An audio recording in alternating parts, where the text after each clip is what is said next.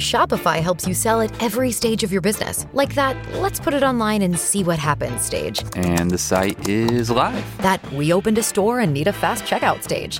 Thanks. You're all set. That count it up and ship it around the globe stage. This one's going to Thailand. And that, wait, did we just hit a million orders stage? Whatever your stage, businesses that grow grow with Shopify. Sign up for your $1 a month trial at Shopify.com slash listen. Audio Frontier. It's Wrestling Daft. It is the Marks. We are back after a week off. Apologies for that. I was a wee bit under the weather last week, but I'm feeling all right now. I am, of course, John. Hail from Larbert. I weigh in at 184 pounds. I think it might be 183 now. I've been watching what I eat and doing a bit more exercise. And a man that has been exercising across the golf course, uh, and he's bigger than a list. The list of charges that Buff Bagwell is currently facing. Uh, it's Big Alex. I'm not quite as big as how much I'm putting over your new beard this week, John, for our for our video listeners. Oh, do you? Do I? I I'm just. It's. Do you know what it is? I've had a haircut, and it kind of accentuates the beard. I hope you don't have an advert for either Harry's or for Manscaped during this No, podcast, or else you might be you might be throwing yourself off a little bit there. We, we don't. We don't. I, I just just reading the in the charges that Buff Bagwell is under. However, if you want to hear them, here we go. Uh, misdemeanor driving under the influence of drugs, misdemeanor open container violation, four misdemeanor charges of hit and run, misdemeanor speeding, misdemeanor failing to yield when entering intersection, misdemeanor giving false name, address, or birth date to law enforcement officer, three charges of following too closely, misdemeanor reckless driving, misdemeanor driving within a gore or median or emergency lane, misdemeanor duty upon striking a fixed object, misdemeanor driving on the wrong side of the roadway, and misdemeanor license to be carried and exhibited on demand. So hang on, how many in, in what span of time did he rack up all of these charges? I think I was just that was just within like 10, 10 minutes. One incident, aye. Yeah. Well played, Buff. That is pretty good going. Uh, that man you just heard there, he's been loving Eurovision this weekend. Love it. He's been tweeting all about Eurovision. It is, of course, Inside the Ropes lead writer. It's Gary Cassidy. Aye, and this week, I'm afraid to say, we both look like a shite tag team with Alex as our faction leader because we've both got black and white shirts on and uh, they're kind of similar in some way. So that's depressed me straight off the bat. Uh, So uh, before we even get me talking about Raw, which is always good. Well, Alex is kind of looking at for those that aren't watching, is kind of like sitting there with a cup of tea with a big grandpa cardigan. It would be a really fucking shit faction. I'll be honest with you.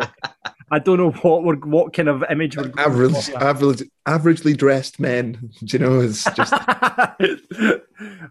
Aye, I like that. ADM, that's our that's our faction, averagely dressed man, men. I And like then we There's could already use an ICW guy called. ADM. So uh, Ah, it's damn it! They've got the fucked up. trademark on it already. Alexander Darwin McAllen. oh, bugger, I will. Never mind. Uh, right, let's, uh, before we get in, we missed last week, so let's just touch on a couple of points that we missed because we missed last week. Uh, first of all, WrestleMania Backlash. Thoughts, anyone? Good. You were the one raving What- what I about it. seen it was good. I um the, the one thing that I like being unpopular opinion guy. So the one thing I'm going to say about it is I'm not going to do an unpopular opinion on uh, Cesaro Reigns because that was brilliant. Um, my unpopular opinion is the zombie shite was all right.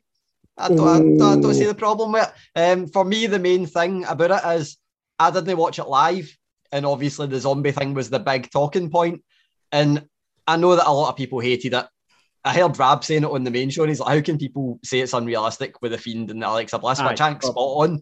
Um, But the main thing for me, if that is the thing that is the worst thing about that pay per view, which it was, because all the matches were brilliant. If that's the worst thing about that pay per view, and one, it earned them over a million dollars to have that match on the pay per view, and two, it got people talking and watching a pay per view that the rest of the pay per view was brilliant. Genius. Yeah. Like more adverts in. Well, the, the other thing was they used the right characters for it as well, didn't they? Like, I mean, it, the, the Miz is the perfect the perfect foil for that for that shtick, and you can't really blame them considering the link to the film is also wrestling related. So, I mean, it is, does all tie together in a loop. And, And the I mean, as Batista someone points narration at the start was great as well. Well, I love Batista doing the hmm? narration for the pay per view. Yeah, oh, the, the intro was really good. Aye. I do not feel a bit sorry for Damien Priest though. He's been called up to the main roster, saddled with a celebrity, which we all talked about. WrestleMania was was great. The match was fantastic, and now he's in this fucking angle with zombies in his next pay per view. Honestly, I think it's brilliant. Uh, I'd prefer he was doing that than what Keith Lee is not doing. So, uh, Well, so there is I, that. I, I think, and I honestly think the guy, because he's done the Bad Bunny stuff and because he's done this, he's got away with both without looking like a comedy character. He's thrown tomatoes without looking like a comedy character. I think that now has shown that he can be a serious guy that can still do the comedy stuff without being made a joke. And I think he will end up quite high in the card going forward. So. Yeah, He's, he's um, lucky it hasn't. That he's right what Gary says, and he's not the type. He's not trans. His character hasn't transitioned into a joke. Like he still has reputation, and totally agree with that. Very good point. Yep. Good, good matches on the card as well. I thought uh, the tag match, and it was just a shit. I thought it was. There, I thought there was some brilliant stories told on the pay per view as a whole. I thought you know Ray and Dominic winning the, the tag titles, and uh, it's just a shame there was obviously no audience there for them. But I thought there was a really nice story told in that match. It was also long overdue. Yeah. Very long overdue, but I'm glad it happened and the story was nice. I was a little bit fearful that like it was the most predictable story, and I always say predictable is good when it's when it is good. Uh, but I was a wee bit fearful they were going to do all that and still have Ziggler and Rude retain. but obviously, uh, obviously they did this, so it was fine. Well, it comes back to what John said there about the crowd. It's as if they've they've had a year to wait. It's why have they pulled the trigger now if they really wanted a crowd for it when SummerSlam is not that far away? Money in the Bank's going to have fans as well. Yeah, Oh. so exactly. So the, uh, it's it seems they've maybe got past the stage of saving certain things for a crowd. Although I did read this week that obviously they're saving Edge for a crowd, so everything I said is probably not. And Sasha Banks is also advertised, and John Cena's rumoured. So You mean Correct. John Cena, the new host of Total Wipeout? John Cena, who offended the entire nation of China and then had to apologise in Mandarin. Yes, that same John Cena. I did. and uh, is it a potential match of the year candidate, gentlemen? I am putting towards you Cesaro versus Roman Reigns. That was a fucking great match. It was brilliant. Oh, Oh, that I was a could not do Gary it. I'm John. Gary, you can at shove by match, Gary, yeah. guys. You just Yeah, shat on. yeah. I think uh, my, my match of the year, I think, is still Belair Banks. Um, I think that was brilliant. But also, I would say that, you know, Reigns has been involved in a fair few of them as well. Yeah. Walter Ciampa, Walter Rampage. I, I think there's a load of a load of brilliant matches. I mean, quite a lot that was on that WrestleMania week would uh, would be up there for me, and that's before we even look at AEW. So I I, I don't know. I, I hate match of the year candidate now because I think there's always about ten match of the years every year now. So, but match of the month, definitely match of the month. Definitely match of the month. Definitely match of the month. And uh, obviously uh, Bobby retaining, um, which is going to be interesting to see where they'll go with him next. Um, do you think it's time that Drew stepped away from the title picture? Aye. Could, could Uh, you two handle it though? Because every week it's when should Drew get the belt back? So I'm not sure if Scotland as a whole could handle it. I, I really want him to be moving on to SmackDown and challenge. I put him back in the title picture, have him challenging Drew, Ma- eh, challenging Drew McIntyre, challenging Roman Reigns because that what they done last year. Their match was brilliant, uh, and I think there's a program to be told, a program, that's story to be told there. But at the same time, I wouldn't mind Drew just being away for the title for a bit because while I love him being in the title picture. I get that people for Scotland might know, and it might be that thing where we are like, oh, we always want him to win and then other people might get sick of it, and it might be detrimental long run for him. So Could we? Could we? Can I? Enter, could I add a small request? Though? Could we like? Could he get the belt back for like the week of the beginning of the Euros for like a bit, little bit of Scottish motivation, so he can walk into Hampden with the belt, and then he can drop it the next night for all I care. I just just kind of want that to happen before we It's get all- it's crushed all right. for the rest of the tournament. WWE will be sending a, a belt to Hampden with custom side plates at the end uh, or the start of July, July 12th. Let's hope whenever so. the I Euros might- Don't are. get might- too ahead of ourselves, Gary. Best Robert- third Andy place finish. Robertson. That's what we're here for. Andy Robertson walking out of Hampden with the title, the Scottish, the World Heavyweight Championship aloft over his head, you know. And I'm- I'm- cool. If England win, the annoying thing is Phil Foden's a massive wrestling fan and has worn he? the, the championship belt at like Man City celebrations and stuff. So, Ah. aye, it's not looking good. Not looking good at all. Um, right, okay. Uh, the other thing that's happened uh, over the big wrestling news over the last week or so was the NXT releases. Uh, run through the names here. There's a couple of standouts: um, Drake Wuertz, Alexander Wolfe, Jessamyn Duke, Vanessa Borne, Skyler Story, Ezra Judge, Kavita Devi, and Ref Jake Clemens. And to add to that list, which happened after, was of course Velveteen Dream. What are the standout names from that list to you guys? I always think Jessamyn Duke, considering how herself and Marina Shafir were always kind of there with Baszler and the four horsewomen versus four horsewomen dream. I mean, I know she was very green and they never really developed, but I just thought that was one they would have kept around for the four horsewoman dream or the eight horsewoman dream. Is that what we'd call it?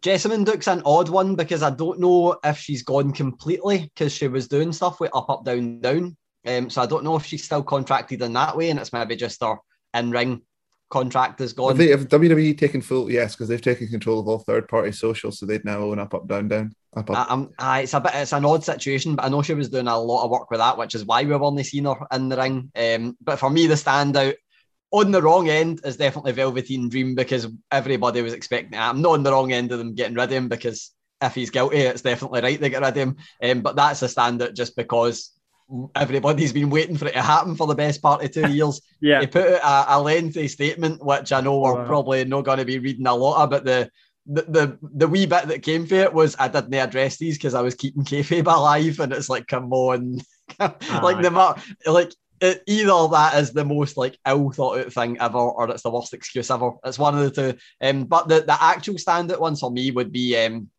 uh, Kavita Devi, I think she's called, because she had a ridiculous amount of views on YouTube for a Mae Young Classic match, and I just thought they're going to take advantage of that as you know first Indian female performer on the company or that kind of thing. Um, Brandi Lauren, I think, is Skyler Story or Ava Story because she only got hired last year. She was in a match on Raw Underground and then she was one of the hot tub girls with David, uh, Damien Priest and she had a big future ahead of her. Um, she's gone. And then obviously the one that we need to mention is Alexander Wolfe. Yeah. Big, biggest miss that WWE are ever going to have is what we're obliged to say uh, at this time. Um, but I got to speak to him in that chat, I believe, will be later on in the show. It certainly will be. A catch up with Gary to see what he had. We're always still on the NXT releases. How do we feel about the rumors that potentially NXT UK is next on the chopping block with the UK furlough scheme starting to wind down a little bit? It's just all just sheer speculation it's a bit of an odd one because whenever this has came up before, the thing that I've always been told is that the UK contracts are so low because obviously they don't involve touring or anything like that at mm. the moment. Like the base rate is just they turn up for tapings. I've always been told that's so low that it wouldn't really make a dent in any finances anyway. Uh, but at the same time, you know, things change, and obviously, people, you know, employees have lost their jobs in WWE, so maybe it's a thing. Uh, I don't know. I, I don't know if, how how, how much it would affect anything because I know that WWE in terms of the UK use a lot of non-contracted talent anyway. Mm. Yeah, I'll be interesting to see. I mean, obviously, when we get out of this, you know, there's money to be made, I guess, with NXT UK because you would go and watch an NXT UK touring show if it if it turns up at Braehead or what have you. You know, some great talent in there as well. You know, obviously, a lot of the ICW guys have ended up there. Shaz down there as well. And, you know, a lot of them could be absorbed by the NXT main roster as well. Uh, be interesting to see. We've got actually some news um, uh, in the news coming up with Gary about uh, NXT potential uh, some uh, movement there as well. So it might be again. It's just like that.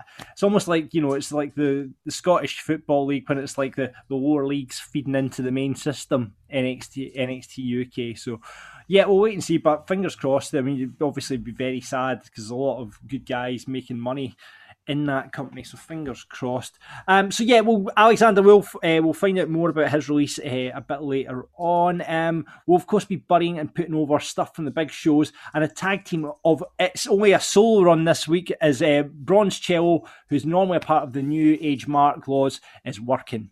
So Rico that's not a very sexy reason for it. I should have made up some. He's like out injured or like you know he's in catering or whatever. But no, he's working. So uh, it's Rico on his own taking over SmackDown as we look back at the big TV shows. Um, Gary, before I cut a promo though, it would be I, we need to ask. We've been waiting two weeks now. Do we have a joke of the week? Of course we do. Yes. We do. So it's not a good one. I should set it up by saying that. It's is it based one. around Eurovision after you watch no, it? No, it is not. It is not. Um, but I don't know if you know that the Ultimate Warrior used to be a bodybuilder. No, I did not know that. Aye, so I wrote a wee article about it, and it turns out he did used to be a bodybuilder before he joined WWE. Uh, entered a lot of competitions, um, but I don't think he won any. As, as far as I know, he was finishing second every single time. Um, back then, he was called the Penultimate Warrior. there we go. Uh, joke of the week. delivered beautifully by Gary. And now let's just cut a promo. I have a lot of things I want to get off my chest. Right, it's time to cut a promo. Now, I was going to. I was warned before I cut this promo that I, if it's about Eurovision, the two guys I'm with would walk. What you're saying? You you guys loved Euro. I have to say, admit, I, I did watch it at the weekend. What was your favourite act on Eurovision, guys? Oh, either Lithuania or um, what was the Danish one that was? It wasn't Danish. It was the Scandinavian one. That was just Ice, the Icelandic one that was the folk that couldn't actually perform due to COVID positive COVID test. No, there was the the woman that was just like the. Uh, I will Oh, find U- it. Ukraine, the, the mad Yes, it was technical one that Ukraine, was Ukraine. ah, that that one made me feel I was going to have a heart attack. Yeah, she was That is, terrific. uh, horrible. All the right kinds of scary. Aye, no, for me it was Cyprus, the El Diablo one, because if you're putting in any Satan worshipping then in Eurovision, I'm going to be voting for it. Uh, but also Iceland and Finland. Iceland, just because they um they had that that weird uh, kind of awkward pop number in Finland because they were emos. So Did, did you Uh. see that Serbia also has cloned Shakira three times? And two of them were the doing it. And mate, Well, they fuck all. May Young Son was it France that had May Young Son turn up? No, big- it was big uh, it, it was Germany with Was the it I don't Germany? feel hate. Uh, And Pitbull, Pitbull was in it. Why the fuck is Pitbull in the Eurovision Song Contest? no, I'm uh, just- Flo Rida, you're, Flo Rida, like, you're Flo Rida. thinking of Flo Rida. I don't it know the difference. And, and, was a enhancement talent as well. He done the job something awful. I know. Flo Rida do the job at Eurovision. Brilliant. Um, right, but yeah, no, I'm not going to cut a uh, promo on Eurovision because I actually I got very drunk and quite enjoyed it on Saturday night. So uh, what I'm going to cut a promo on, however, is goldfish. Right, I've got two goldfish. Okay, now in the meantime, we bought this gold these goldfish. Now this is going on four five years. Now I they're they're just useless. Goldfish are just useless, right? They're nothing but a pain because you have to clean the tank, you have to do everything, and they do nothing. They just float about and just go bob, bob, bob. Now, you know, these were a short term solution in the pet department for my children. In the meantime, in four years, yeah, well, we've got a dog now, so we, we've got. A, I love the dog. The dog's the best, Barney. What's a such a handsome Labrador, beautiful dog. Anyway, the goldfish are still alive, and they're like, that, that's an accomplishment in itself. Because when you say I- four or five years, I'm like, how the fuck do you They're get the longest surviving goldfish. I have never known goldfish to survive as long as this. I don't know what I'm doing right, but they're still alive. And you know, you don't want to. See, I'm, you know, I don't want to see anything die in this world. But you know, you think goldfish have a lifespan, and now I've got the dog. We don't really need the goldfish. Alex, would you like to have a goldfish for No, you? I've got two, and I don't want them either. Right, they're annoying, aren't they? they? They're just like these goldfish are like the Highlander of Right. of, of um, I'll goldfish. tell you what to do. Do what I do, right? So basically, my goldfish now live in what I call my space dog tank. So I was getting really bored of my goldfish. So I went on eBay and I found that someone had made a replica of an AT-AT or a space dog for marketing reasons. It's the size of my tank that I purchased. And so the fish now just live in the AT in the AT-AT's tank. What, what, are you talking like the AT-AT from Star Wars? Yeah, I will take a photo of it and you and show it. I will take a Please photo Please do. it The to you after Wrestling this. Daft Twitter need to see the goldfish in the AT-AT. That isn't now. Now I'm, I'm actually, I'm, I'm definitely invested in the goldfish now. Although I heard that they've all got the same favourite wrestler. I Who's heard they that? all love Bobby Fish. You've had your joke moment, Gary. This is my moment now. Anyway, goldfish, get in the bin or down the toilet. They also like uh, Shotzi Blackheart because she's got a tank. Brilliant. Just keep it shut up now. Just shut up now.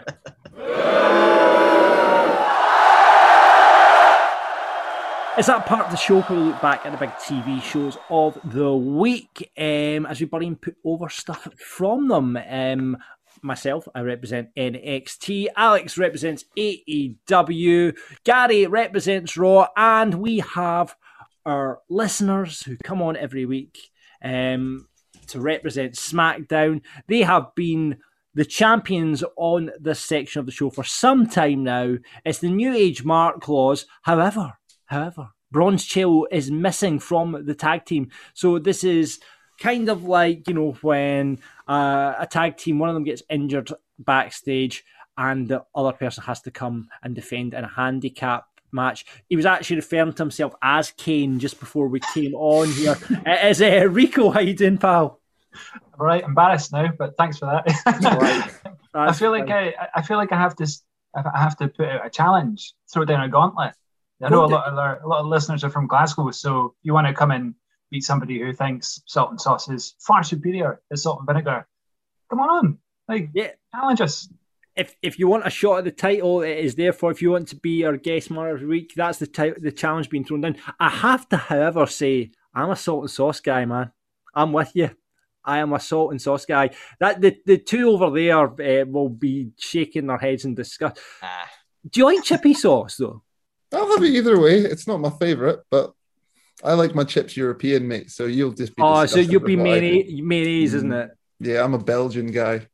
Yeah. Aye, I, I, I think I, I think the chips are the worst part of a chippy. In all honesty, usually I, I'm I'm like pizza crunch guy, so I'm full Glaswegian, which is even worse. oh, you feel, do you, you go for a full pizza crunch supper? Oh, aye, pizza crunch all the time. That's uh, nothing beats a pizza crunch. If you're gonna if you're gonna do it right, do it right.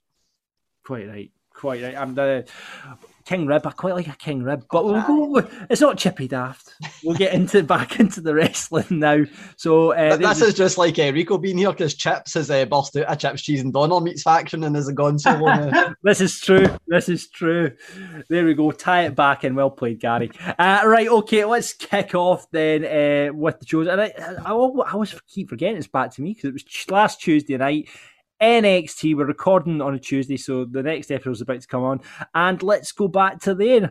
Um, lots of good things to talk about. Good show overall. We had Bronson Reed picking up the North American Championship. We had the kind of debut of Hit Row, another excellent showing from Sarray. Um, Thatcher and Ciampa, that story continues there. And Zoey Stark, Toni Storm, great opener to the show. So um, it was a decent enough NXT. Um, first, as you know, as is now tradition, we have to go to Fashion Corner immediately, and we need to put over Robert Stone's purple fedora.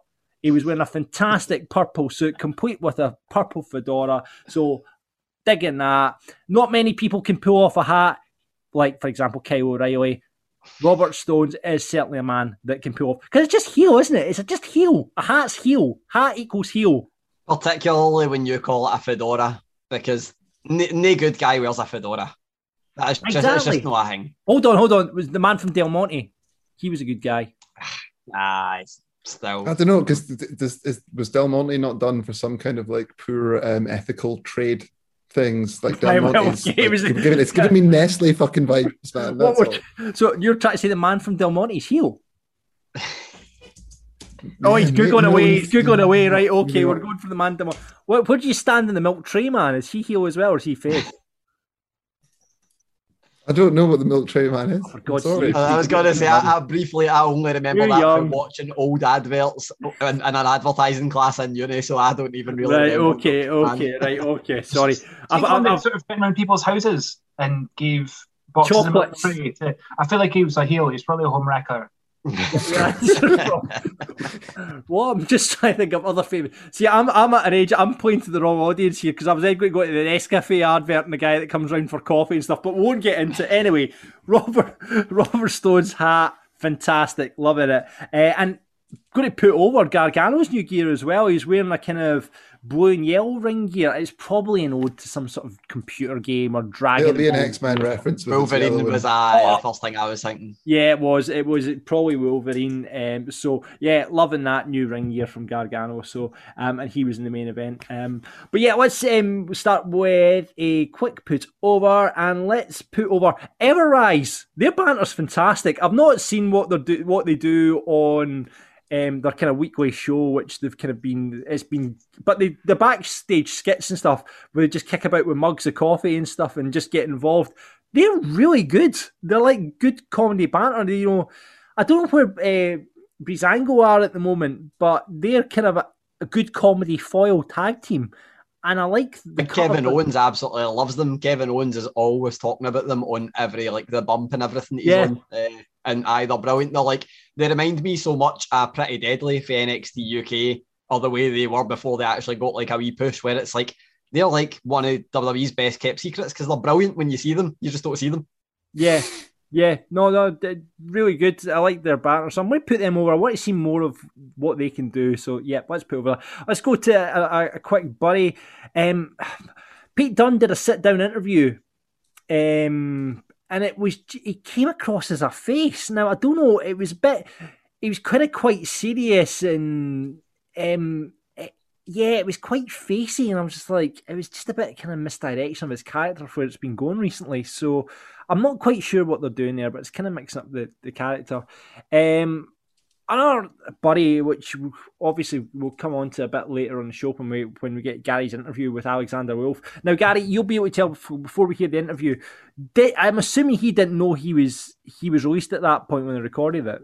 Nope, uh, that was my main question because I was like, it seemed like Just a, a writing off TV moment because it was against his former tag team partner, you know, or former sanity partner, and then written off by his two current faction, or not current, but what was his current faction mates. So I was like, surely he knew, but he said no, I had no idea. Um, but he said, and you'll hear it later in the interview, that when he looks back, even over the past two uh, weeks or three weeks, not just what was happening on TV, what was happening backstage kind of led him to believe that, oh, they must have known that I was going to be on the way out.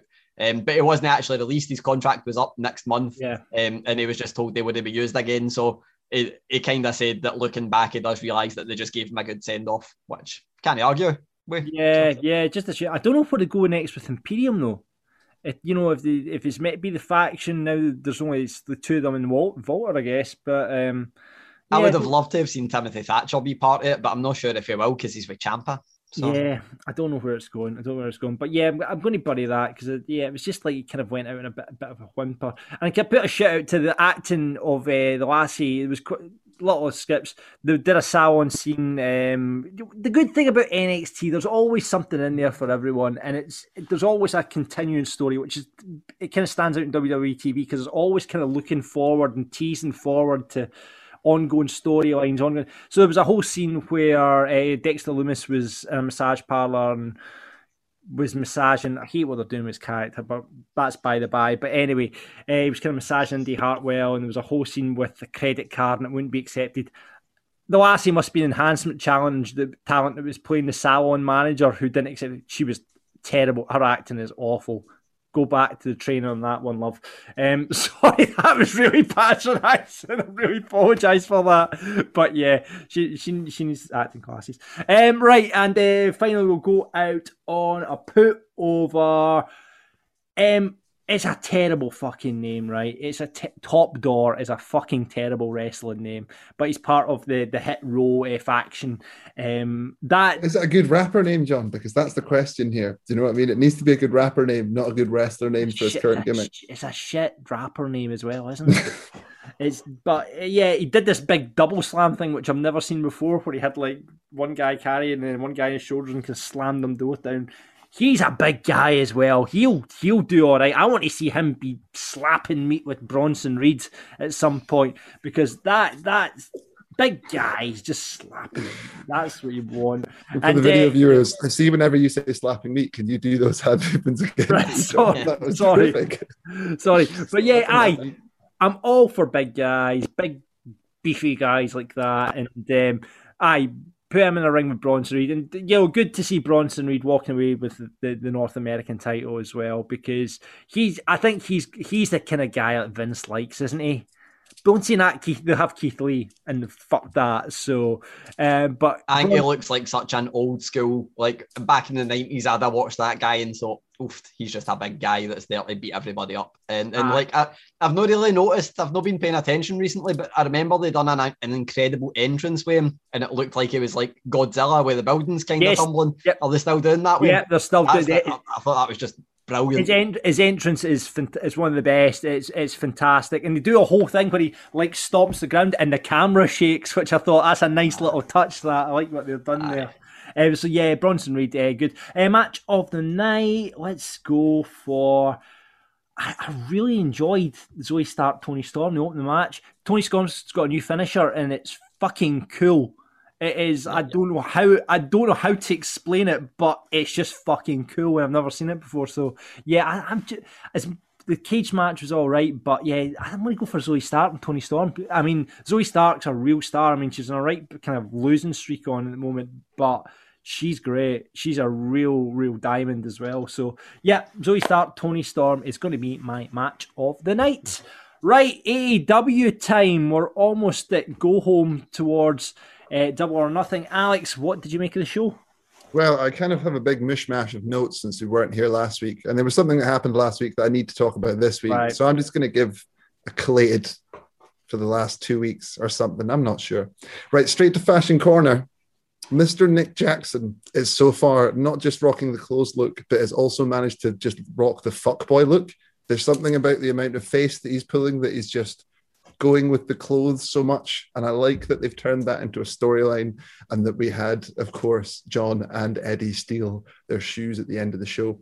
So big up for that. Well done, guys. I'm going to get my one negative out of the way as I only really have one thing to bury because the last couple of weeks of Dynamite have just been terrific. They've just kept like a serious roll on from Blood and Guts. Like last week felt like a pay per view again. This week, not so much. It was a little bit more down, but they're again obviously building up for another big Dynamite this Friday before Double or Nothing. So, only negative for me, this fucking wrestling logic of if nobody wins the match, then nobody qualifies for the heavyweight title shot, and you know because the match was a draw or it was disqualified. Why is this always a trope that's always used?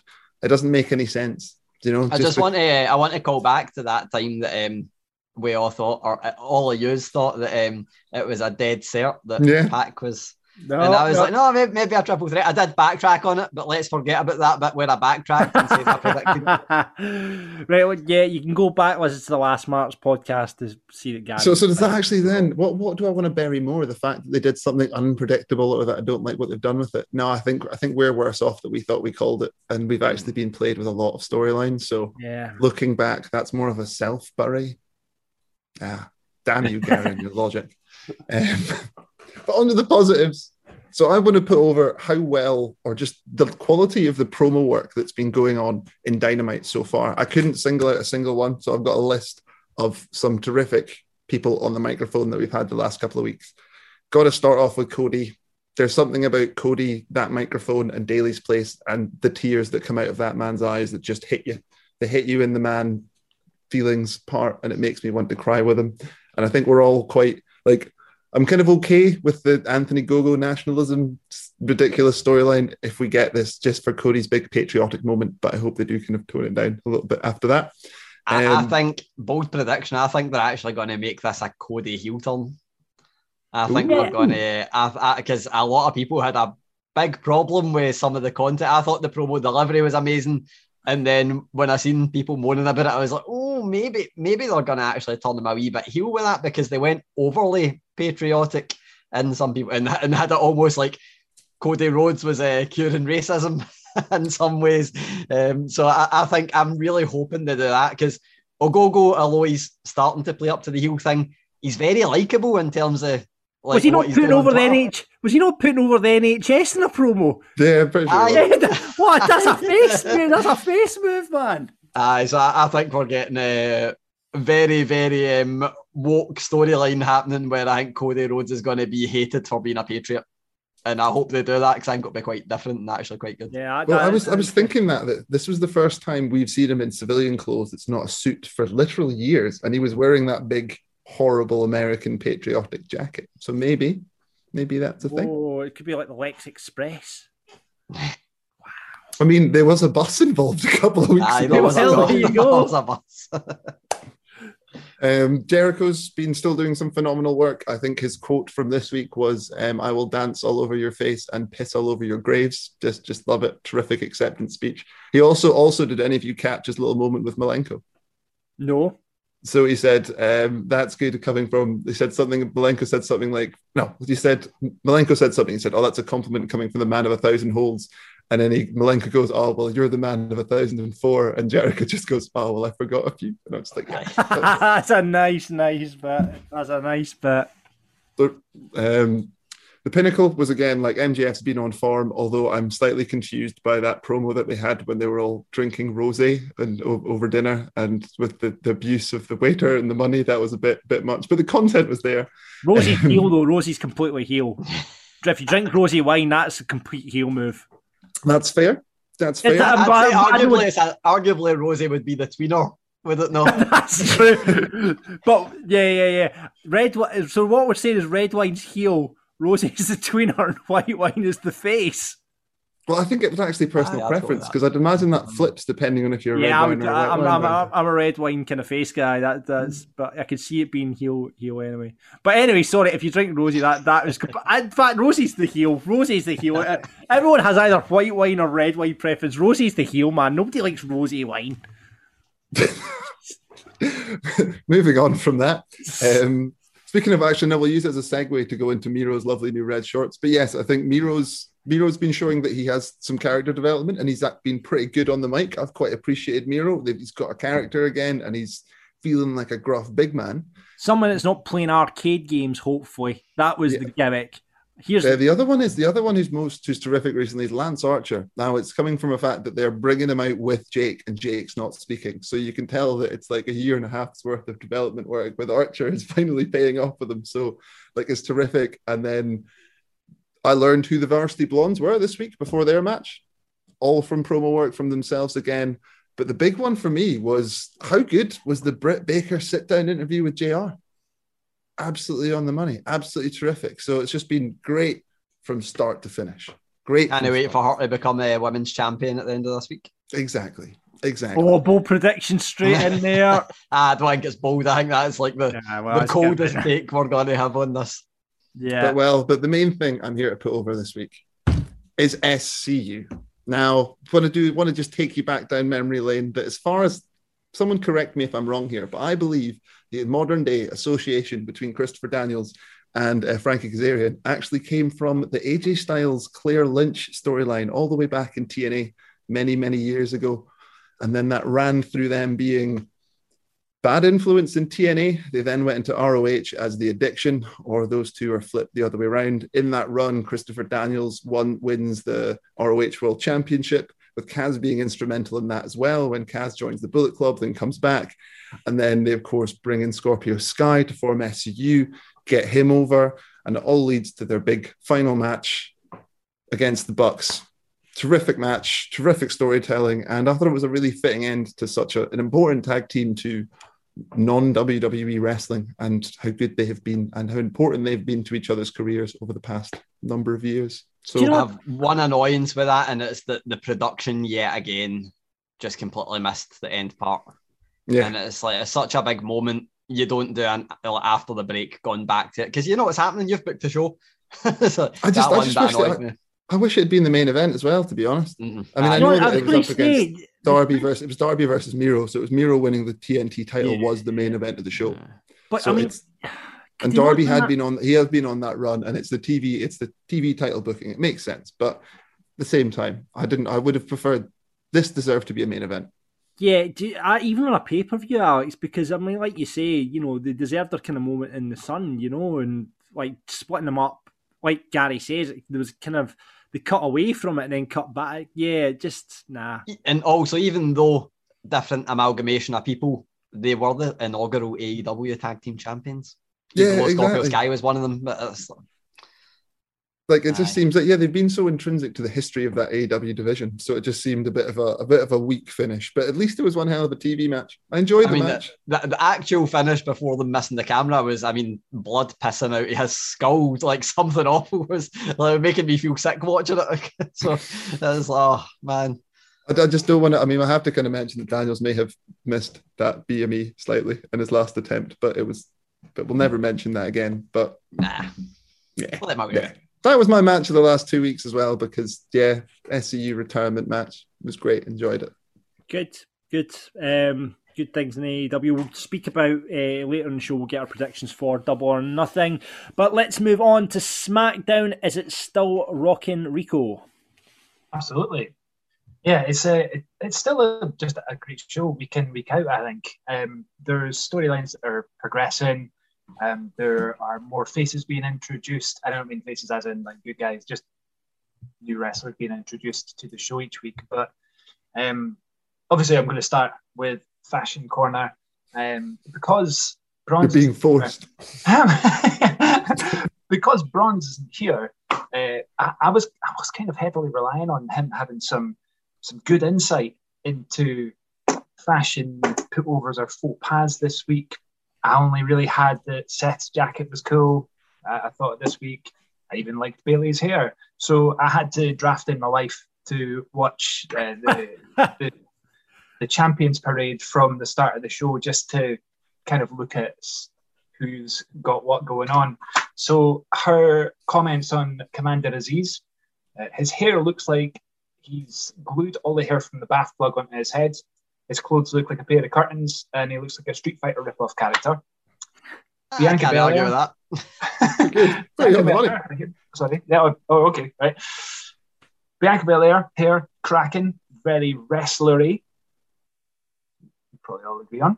Uh, and my favourite comment that she had was um, that wee guy in the YSL t-shirt, Rey Mysterio. Aye, him and his friend, his son. oh yeah, him and his son. Yeah, they look like someone's nephews that got lost. Uh, they look like they're both going to a house party and just a couple of plain Janes. So that's that's fashion. Bill, Bill the Mysterio, one of the greatest luchadors of all time.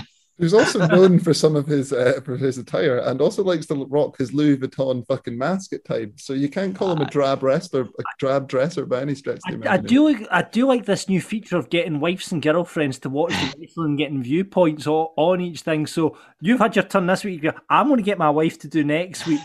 For, for this, uh, and we'll see where we go for the next couple of weeks. Because this this is inter- it's an interesting new take. Are you going to get the same response though when you ask her to make you a cup of tea? That's the real question. no, I don't, I don't but, well, when we get on to you, Alex, you can get your, your next Tinder date to, to do it for us. I'll get the cat. Sorry. Let's right. let's continue with SmackDown. Rico, what's happening? What's the bunch of putovers? All right, I'm going to start with a putover. Um, I understand this obviously could be a little bit divisive as well, but the entirety of the King Corbin and Shinsuke Nakamura match from start to finish was about as sports entertaining as you can get. Um, so King Corbin coming out without his crown because Shinsuke Nakamura has stolen it. I, I thought this was going to be just a kind of uh, give me my crown back, da da da da, and they would they would chase each other back and forth, and it'd probably end up a pay per view, and that'd be that. However, when Shinsuke Nakamura was coming out, good old Rick Boogs from NXT. But you might not have seen him before, but he had a few matches back in the day where his gimmick was just screaming really loudly and um, winning a few matches. But he came out and he was shredding away a guitar to Shinsuke's entrance music. Thought that was great. Um, then while he was doing that, Pat McAfee was shredding an air guitar in Michael Cole's face, and Michael Cole looked really uncomfortable. And Pat McAfee looked like he was having the time of his life. So again, another point for the putover. Um, everyone was just getting really excited. Went to commercial, match was back on, and the whole thing just felt like a bizarre fever dream. Um, Boogs was shredding on the outside to cause Corbin a distraction. Shinsuke wins with a roll up. Shinsuke and Boogs leave wearing the crown, and just it's like a 10 out of 10 pro wrestling segment for me. really enjoyed it, and um, it's nice. To, it was nice to see a little bit more added to what could have just been a kind of "give me my thing back" feud. Um, so hopefully, hopefully, Boogs is involved a bit more. I'd like to see a tag team now between Shinsuke Nakamura and Rick Boogs. But... It's, it's interesting because he's not been near NXT in so so long, and no, but it was on the Old Spice adverts. That's right. And he won the twenty four seven championship. That is correct. but um, the, the best thing about him is uh, I don't know if any of you will remember back when the performance center guys were uh, in the crowd and the and the in the performance center. Um, I, I, believe it was Randy Orton was trying to choose a stipulation to face Edge that ended up being a last man standing match, and it was like I wonder what stipulation to choose. And someone that I later found out was Rick Boogs shouted eye for an eye match. uh, and you How could does he still have a job?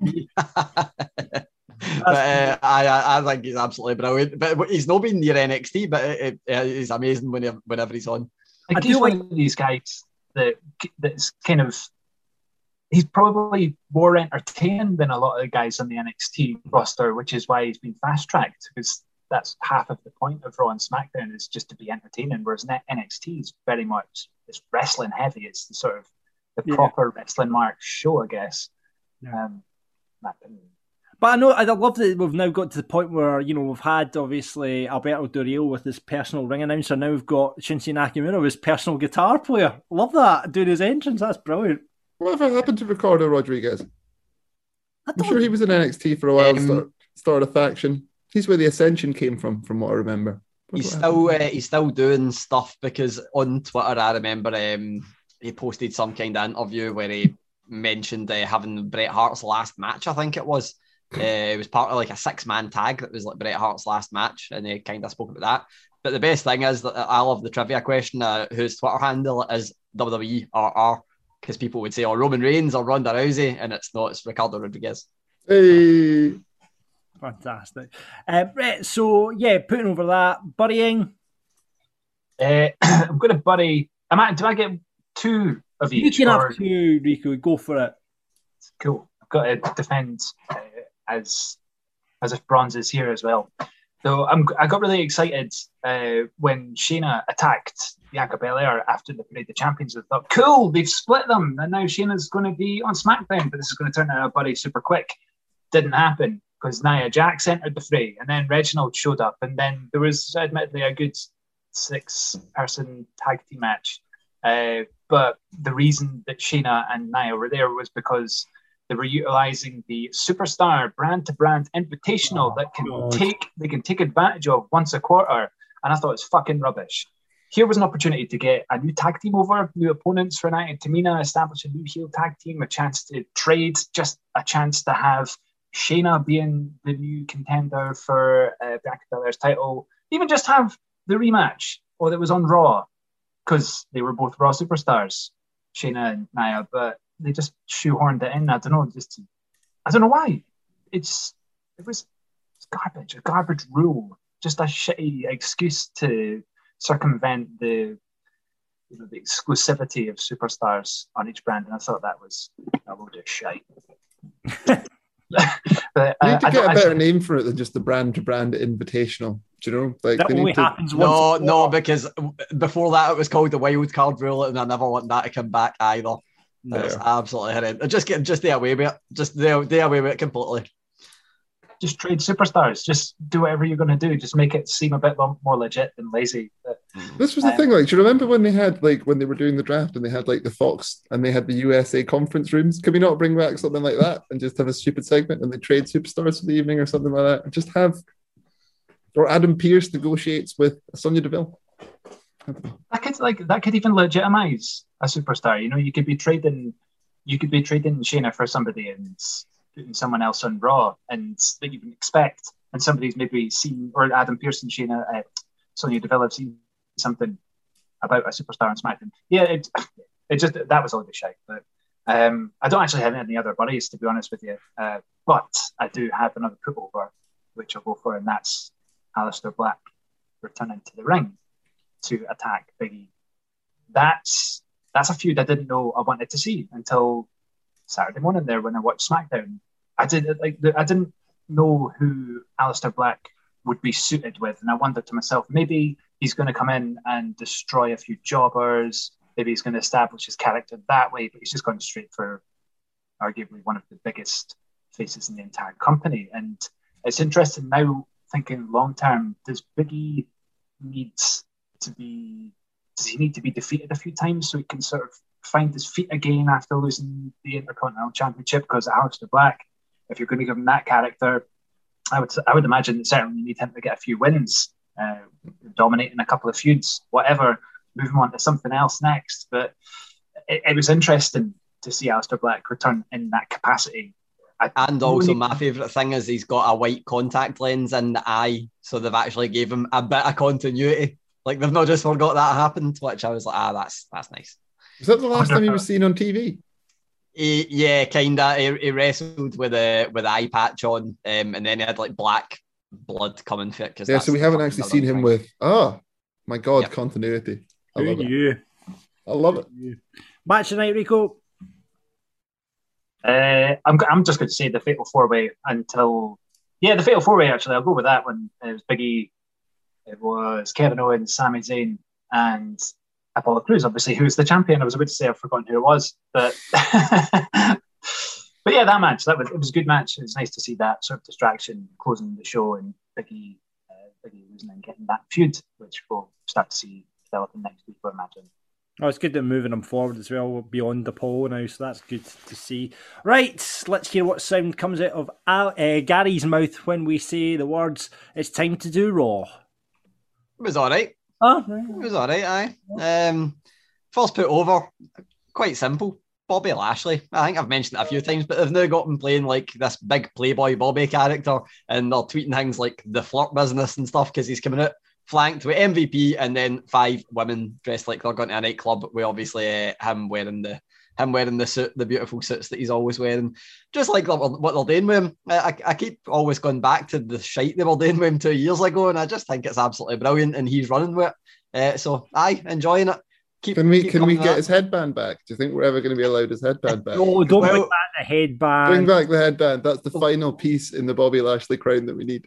Well, Lio Rush was doing some mocap for WWE 2K22, so uh, bring Lio Rush back and uh, get him in there as well. Lashley. That's what we want. Lashley. I, I, I, saw that. That's very strange. I saw you tweeting that that he yeah. was uh, mocap from the that's a very that is very strange. Why would they have him doing it as opposed to one of the performance center? Or... They've, they've done it quite a lot over the past few years. They've had people that only actually wrestlers doing it. Um, I don't really know why, because obviously they've got wrestlers they're no using, so it's not as if they're like oh, everybody's busy. Um, but I mean, Lio Rush is Lio Rush is brilliant. So I, injuries and um, they'll be they want they'll want them really over exaggerated. So see for like doing top rope splashes, they'll want like really over the top ones, and you'll want smaller people like Lio Rush because you just take the skeleton out of them, so he'll be able to get higher and they'll be more distinct than someone who's got ah, right, right, right. So there, there's like and cap reasons around it and stuff as well.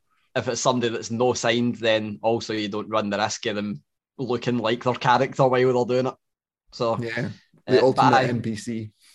Yep. So I Lashley liked Lashley. Um, first minute, you're going to see a wee bit of a, a trend here for, for SmackDown fucking Nia Jackson, Shayna Baszler again. they, they, went up against Natalya and Tamina again. um, so essentially, and also it was it was the main event. was the last what? match of the show. The, uh, for for context, the opening match was Kofi Kingston versus Drew McIntyre for the number one contendership. Which I get why this didn't the main event because it didn't have a finish, but it's no stopped him before. so, uh, but I they put Shayna and uh, Shayna and Nia Jax in the main event, and also the, the full blow off to this match was that next week we're going to get Shayna Baszler versus Reginald because uh, they had a wee a wee shouting match at the end, and Shayna swore at Reginald. Mere nonsense. Um, my only hope is that this might be the end of Nia Jax Shayna Baszler next week. I, I really hope it is because they'll, they'll, they'll, I enjoy both of them. I know a lot of people don't like Nia Jax, but I enjoy both of them. I think they've both got a lot to give in terms of being unique characters in a singles division. But the ta- it's just really stale now. I'm, I'm sick of it. it's absolutely terrible. Um, in all honesty, I don't really have another biddy. Um, so, but I guess that one is is a big enough biddy that it's it's worth to because it's fucking terrible. Um, so I don't have another biddy. I'm going to go to my next put over, but I want to mention that I kind of am splitting and giving you two we half put overs here again uh, because camera angles. How much have we spoken about produ- production over the past couple of weeks? They done it again in a brilliant way. Um, where they had, I think it was Elias trying to hide for Omos, and then the camera angle was for the floor looking up over um, over Elias' shoulder. It looked a bit like the Keith Lee one we had last year, but Omos just rose above Elias, and it just made him look even taller than he is. It was absolutely amazing. So I just like that wee camera angle. Um, not enough for a full put over, but it was absolutely amazing. Uh, so the actual put over is we mentioned it a couple of weeks ago. Main event being the spoilers now for Raw. You know, we had Jinder returning a couple of weeks ago, and then we had Nikki Cross on main event. Nikki Cross is back on Raw. Amazing to see her they didn't use her the the best way, but they didn't use her the worst way. So she was in a beat the clock challenge against Rhea Ripley. Uh, Ripley had to beat her in two minutes and didn't. So she didn't win, didn't lose, didn't really look amazing in it. You know, it wasn't like the most dominant performance, but you're not going to expect her to beat Ripley. So it was just good to see her back. She got to do a wee promo backstage and then got to be in a match. And hopefully it just as you know, gives her a chance to show them what she can do, and hopefully they put her in something meaningful. Uh, that'd be nice. Have they kind of changed up her character a bit, Gary? Um, like they're, they're kind of like they've turned her into some sort of. Have I hearing right? They've some sort of Southern Belle type, and she's got new music and all that sort of stuff. So, I I didn't really hear the music last night, um, but I remember the music that they changed to before wasn't good. So I'll need to go back and check that out because I wouldn't be surprised if they changed it. Uh, but the promo, it was a bit odd. She, you know, you'll remember the the sanity Nikki Cross. It wasn't anywhere near that, um, but it wasn't quite as sugary as the the Alexa Bliss Nikki Cross friend thing. Okay. Somewhere in between. Um, They've removed the caffeine from the Alexa Bliss character. Aye, was somewhere in between. Um, I wouldn't be surprised. I don't think they will because I don't think they've ever watched ICW. But I wouldn't be surprised to see her go somewhere near what the, the best in the galaxy character was. Um, it seemed more of that. It seemed more based on I want to show you what I can do kind of thing. Which I mean, it's a trope we see wrestlers do a lot, but if it's done right, it can be good. Uh, so it was just good to see her back. Um, match of the night there was a lot of good matches. Um, so I enjoyed that one, even though it didn't have a finish. And the same with Drew Kofi was good, even though it didn't have a, a finish. Um, Charlotte v Asuka didn't have a finish, but it was good matches that didn't have finishes. Um, but my favourite match, my match of the night, I mean, mentioned Matt Riddle having good matches all the time. And when I knew this match was going to be a thing, I was like, oh, this is going to be great a lot of people might not really know this person for having great in ring skills, uh, but he does.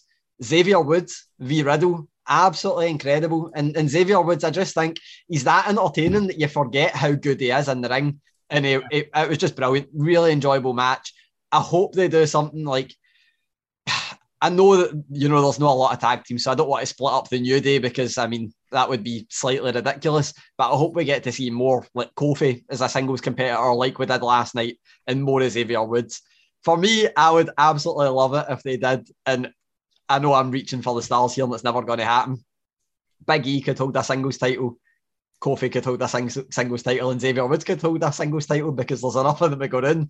Uh, so I I would love to see Sheamus, uh, Sheamus versus Xavier Woods down the line and just more Xavier Woods in, in the ring because him and Riddle was magic last night. It was absolutely brilliant to watch. And you're not going to mention the finish. After all that, you're not going to mention the finish, Gary. You can't mention the finish. Well, if nothing had a finish, then why would I mention the one match that had a finish? Exactly. exactly. uh, but I so Riddle delivered an RKO uh, to Xavier Woods. Oh, which obviously, how did it look? RK bro, uh, I was okay. Uh, it was. I mean, nobody's touching Randy Orton on that, are they? Uh, but it was okay. It was. It wasn't. Wasn't bad. Wasn't good. Uh, I didn't. Didn't. It's pretty much out of nowhere. I, um, it, it, was it was unexpected, so that was uh, that was something at least fitted in with the storyline. The actual the best move that happened was uh, Xavier Woods done a weird. Well, we done a gorilla press as well, but he done a weird. I actually just retweeted it, so let me try and explain what it was that he done. Um, but it was he didn't. I saw this. You tweeted it. It was like a suplex reverse aye. and then back at yeah. It was like it, it was he kind of pulled uh, Riddle up. Riddle put the knees on Xavier Woods and kind of pulled him up for a, a lying down position into a suplex. Um, but I just just brilliant, really entertaining match. Uh, I want to see more Xavier Woods in the ring, and I know we see him a lot in single in in, in, in, in tag team action, but it just feels different when you see him in singles action. So I good draw for a change. Um, or wow. okay, Robert, we're not going to say good. We're not going to go too far. Much better than it's been Raw uh, for a change. And of course, it probably was rewritten as well before, you know. Aye, same, same rumours came out that apparently up until like 45 minutes before it, they were still writing it. But it was good, so I'm not going to complain. I don't understand why people think that's rumours nowadays. It just happens. That's just how it is. It's I, just that's just life now. It's just how it happens. happens. Exactly. Brilliant. Well, uh, thanks for that, boys. A good roundup this week. Rico, thanks for taking it on your own. You are the new Kane. Um, hopefully, tag partners back next week. Or if you want to challenge him, you know you can get in touch with us via Twitter, and that's where also you can get your buddies and put-overs in for Rabbit and Grado on the main show this week. You can do that at Wrestling Daft on Twitter, Insta, it's Wrestling Daft Podcast, or just plain old Wrestling Daft on the Book of Face. Hello, it is Ryan, and we could all use an extra bright spot in our day, couldn't we? Just to make up for things like sitting in traffic, doing the dishes, counting your steps, you know, all the mundane stuff. That is why I'm such a big fan of Chumba Casino. Chumba Casino has all your favorite social casino style games that you can play for free anytime, anywhere with daily bonuses. That should brighten your day a little. Actually, a lot. So sign up now at chumbacasino.com. That's chumbacasino.com. No purchase necessary. VGW Group. Void were prohibited by law. See terms and conditions. 18 plus. Um, so it's interview time on the marks. Um, Gary brings us big interviews to the table. We've got a couple on the horizon. We've got Big Cass Gary caught up with him. Yeah, and we've yeah, also got Jon Moxley speaking Scottish. I um, will have him um, trying to guess what Scottish words mean, which was good fun. Fantastic. Well, we'll have them uh, in the next few weeks or so. Uh, but you were lucky enough, and I mean, it was quite relevant. You caught up with Alexander Wolfe not long after he got released from um, WWE. Aye, literally two days afterwards. Um, one of the ones that you know, most, wrestlers, particularly the NXT releases, they uh, essentially have a month before they're before they're back working and able to work elsewhere. So it's always a case of reaching out because you know it's bit of give and take. I want to find out why they've left WWE, what you know how it went, and I want to ask them about their time in WWE. But they also want a wee bit of promotion in terms of what they're doing next. So win-win. I reached out to Alexander Wolfe. I was quite lucky that he he, he said he was a fan of the Inside the Ropes YouTube channel, which I think is how I got the interview. Because I think he's only done two. One was in German, one was um, with me, which I'm not German, as most people will be able to hear. um, but I just had a wee chat with him about him leaving WWE. The one thing that I wanted to know was with him appearing on NXT on Tuesday, did they know he was going to get released on Wednesday? Because that's no much turnaround at all. Um, so he answered that my other main questions for him were about Nikki Cross, because obviously I always want to know about Nikki Cross, and he was in Sanity with her, about Sanity's horrendous SmackDown run, um, if he felt the same about that.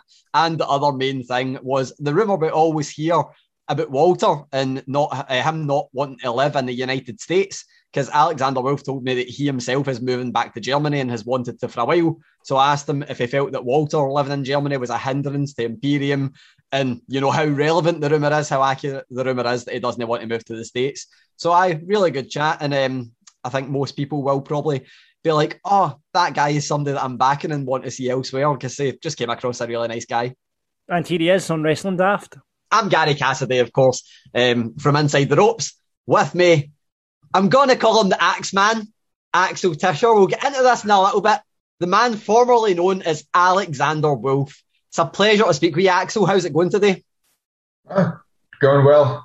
Uh, day so far is so good. Uh, the, it's the second second day uh, after I got the bad message from WWE. Second night I had the time to sleep over, and uh, quite honestly, I feel great and I'm quite happy. And I don't know why, but uh, yeah, I'm I'm now I, I know why because I'm happy because. Um, the view of the whole world is uh, of the whole world is, is back open and i'm a little bit out of this wwe cloud and i see a lot of uh, possibilities a lot of opportunities coming uh, towards me so i'm really like pumped for that excellent I can see you're in a good mood. I'm going to try and not bring it down too much. I'll try and keep you in that good mood. So I dare so you. we'll try and keep it positive. But before we get to the fun stuff, I mean, you've mentioned there that you, you feel a, a sense of relief now from the release. The one thing for me that was really striking about your release is you were on TV the night before. So that is the bit that for me, I feel like the first thing I need to ask is, you know, did you know on Tuesday? Was there any sense that the release was coming on Tuesday or did it come straight out the blue? When did you find out? No, nothing at all. And um, after it happened, it kind of like made sense what happens the weeks before, not storyline wise, more like uh, what uh, like backstage wise. But it was weird. Like first off, it like that was one of the most things what uh, like sting me. What like really sucked was the way it was. I mean, it's a send off, and of course, it it it has to happen somehow.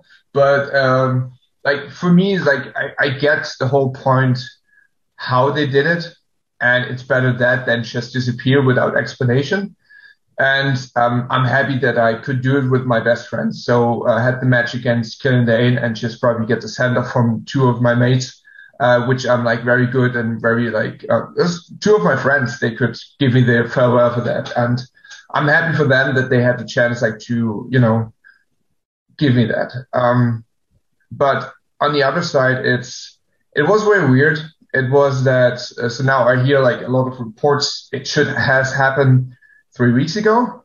Uh, and it explains a lot of things why uh, they kind of like stalled the storyline because usually uh, they plan the match and then they uh, they like Triple H plan no let's let's do another angle let's go the next week then and for me is like and like in general they they not give you a lot of heads up with creative and I'm just speaking NXT. Don't know how it is right now up there, uh, Raw SmackDown, but they don't give you a lot of head up, heads up because with Corona and everything, uh, one guy gets tested positive and the entire storyline has to, you know, yeah, uh, get postponed in, in the future. But with me was the thing I tried to get a hold of, um, Triple H or, uh, uh, even like Shawn Michaels and over guys like very busy man. Shawn is very busy. Triple H is even more busy with his position and everything. So I kind of like told myself, yeah, if, if they don't have the time, no need to rush.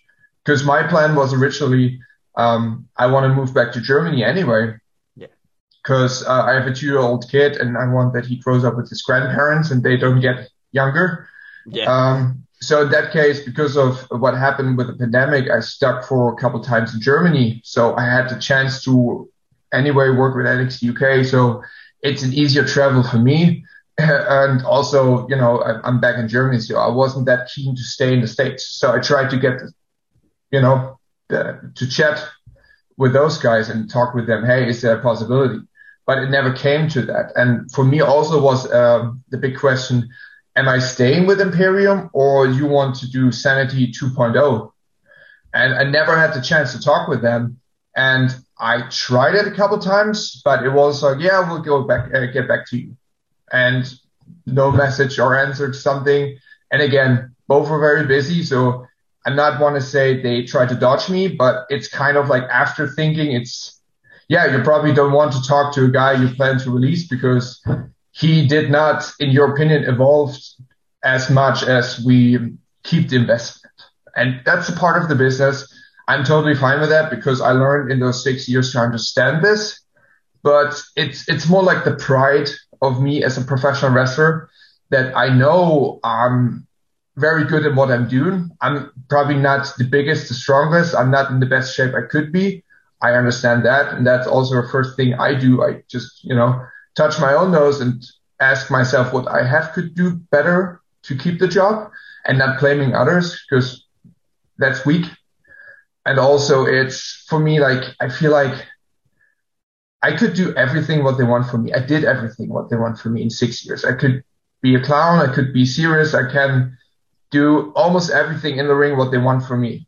And I'm very, uh, I'm very grateful for the six years because I learned a lot. But in the other end, it's kind of you guys hire people. They're not able to take a single bump. They're not able to run the ropes. You have to teach them everything, and they get hired by WWE, and you fire me. So that was the point where I even told um, the guy who gave me the bad message, like that's the only thing would really piss me off. But in the end, it is what it is, and you know now I have the chance to find something else what makes me more satisfying. Uh, it's probably not as easy as getting paid that much money by sitting at home or doing nothing or eating catering. but in the end, it's now just, you know, I have to hustle. I have to see what I can do. I have to see, you know, who wants somebody on the show who can deliver. Yeah, I love that what you said, the mindset about, you know, you instantly look at yourself as to what you can do better because that mindset will obviously lend you well in any other path you go on, wherever you end up. So I want to, you know, look back on your career a little bit. The positives, you know, when when we first started talking, my first thing that I said to you was the thing that will live with me is when you turned up in Glasgow at NXT UK and made your yeah. debut for the brand there. Obviously, there's been a lot because Sanity, Imperium, my God, there's been great moments in there. how do you look back at the run? What's the thing that stands out for you that you're like, oh man, at least I got to do that? Um, definitely having the chance to perform for so many great, amazing uh, wrestling fans. It doesn't matter if the States or uh, like whatever, like Barclays Center in, in, in New York or Download Festival in England. So it's kind of like you have the Mudfest and you have like one of the, the, the most, uh, crazy arenas uh, in, in the States over there and also have the chance to to tour with WWE. Like even when I was a part of SmackDown, I had the chance to have two European tours in England and part uh, like one was in Amsterdam and one was in Munich, Germany, which was cool. My first match under WWE umbrella in in Germany. Um, I have a lot of like great memories, but most importantly, I have great memories about the the coworkers, all like the guys I had the chance to work with, have to learn like to to know them, travel with them, sit backstage and playing PlayStation, everything. Um, just having fun around fun people, and also not only the workers, also like uh, like staff members and everything, because WWE is a big family, and everybody is is working together and you know, you have some good days, you have some bad days, you have times where you want to punch the wall, you have some times where you want to hug everybody.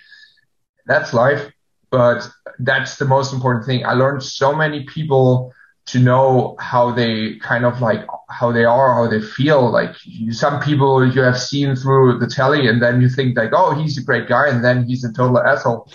Vice versa the other guys would think, oh, he's a little bit weird, and it turns out he's one of the coolest dudes ever. So not not dropping names, but um, for example, I, I, I adore like uh, the guys from New Day and Usos because we had so many house shows together, and they've been so kind to us. Just we came up from NXT and they uh, they they they taught us a lot and they give us a lot of like chances to work with them and even like to do something with them without saying no you green or whatever so they've been very open to work with us also uh, like a lot of other guys, I, it would take too much time to do to name everybody, but just to have like the camaraderie of like the locker room and everything.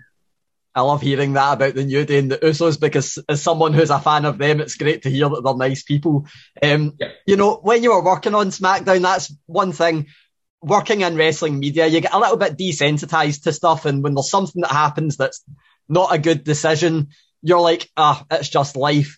I'm still a little bit annoyed about Sanity's run on SmackDown because I feel like it was such a huge missed opportunity. Yeah. How do you feel about it? Do you feel the same, or is it like, well, it's just life? I definitely feel the same. Uh, but like I said in the beginning, it's it is what it is. It's part of the game, and um, so the difference between NXT and uh, Raw and SmackDown, in my opinion, is it's like rock and roll and hip hop. That's you know, you have a little bit something. It's not for everybody, and then the other thing is more mainstream.